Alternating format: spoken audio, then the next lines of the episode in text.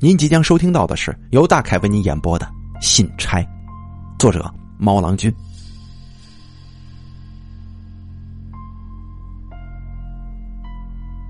他被关进那里的前五年，一直浑浑噩噩。因此，客观来说，囚禁他的并非是那些围墙跟铁栅栏，而首先是他行尸走肉的身体。但从第六年开始，他逐渐有了好转的迹象。可那么痛苦的回忆也随之像虫子似的苏醒，时常让他在半夜里嚎啕大哭起来。他没有一天不想到自杀，但每每又胆怯。他胆怯的不是死亡，而是其他。第八个年头上。他设法逃了出来，凭着一丝残存的记忆，他找到了那栋居民楼，也找到了那一扇墨绿色的防盗门。可此时的他已经没有钥匙了。他在门前站了一会儿，往事再次像滚滚浓烟一般袭了过来，迫使他惊慌失措的离开了。他找到一位朋友。朋友对他的出现表现出了足够的惊讶，但还是借了一些钱给他。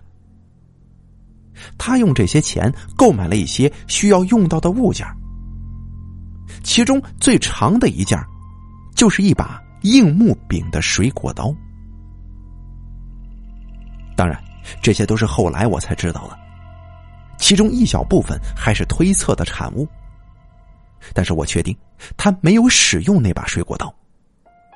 因为那个身患绝症的老人是被他给掐死的。我是第一个赶到医院的警察。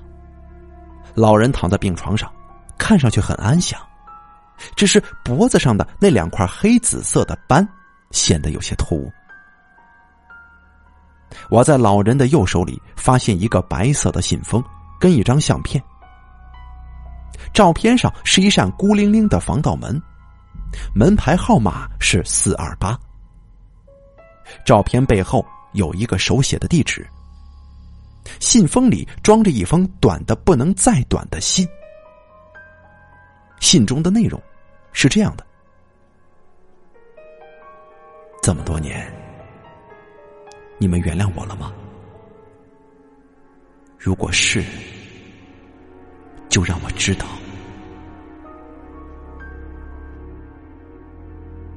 信跟照片都是凶手带来的，这一点病房里的监控录像交代的很清楚。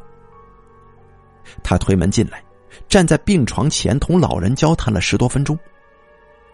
遗憾的是，录像里没有声音，我很难判断在这十多分钟里他们都说了些什么。但是谋杀很快就开始了。我没有看到老人有任何的挣扎。约莫过了两分钟，他直起身来，从口袋里拿出信封跟照片，放进尸体的手里，然后离开了病房。当时我还尚未得知真相，因此这起谋杀案起初给我最大的感受就是离奇。一个胡子拉碴的中年男人。闯进医院的单人病房，杀死了一个身患绝症的老人，还在他的手里留下一封莫名其妙的信，跟一张奇怪的照片。这太像好莱坞电影里的情节了。他干嘛要杀他呢？反正他也快死了。我循着照片上的地址找到了那扇门。敲了一阵子，毫无反应。倒是隔壁走出来一个中年男人，他怒气冲冲的告诉我不要敲了，因为那套房子早就没人住了。女的跟小孩都死了，男的送精神病院七八年了。他说道。我询问到底发生了什么？发生了什么？他翻了翻眼珠子。看上去打算关门，我只好亮出证件，让他不管是否情愿，都必须得跟我谈一谈。两天之后，当我们抓到凶手时，这个发疯后砍死了妻子跟孩子的男人，正在护城河边游荡着。他的眼神有一点发直，呆滞里隐约闪烁着一丝忧伤。那忧伤就像是脏水里游弋着的一尾病鱼。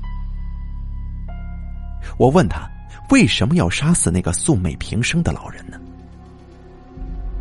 是他自己同意的。他像是在为自己辩解。我找到他，一说他就同意了。他说他早就想死了。要是他不同意的话，我会再去找其他人的。那你为什么要杀他？我加重语气问了一次。他胆怯的朝椅背缩了缩，听起来仍旧像是答非所问。我想知道，我的妻子跟孩子是否可以原谅我，我就可以放心去死了。那样，我就不怕见到他们了。如果他们不原谅，我就只好继续活着，尽量延迟跟他们见面的时间。所以我给他们写了一封信，专门问这件事儿。他像个正常人一样，对我笑了笑。说道：“这样，我就需要一个信差了。”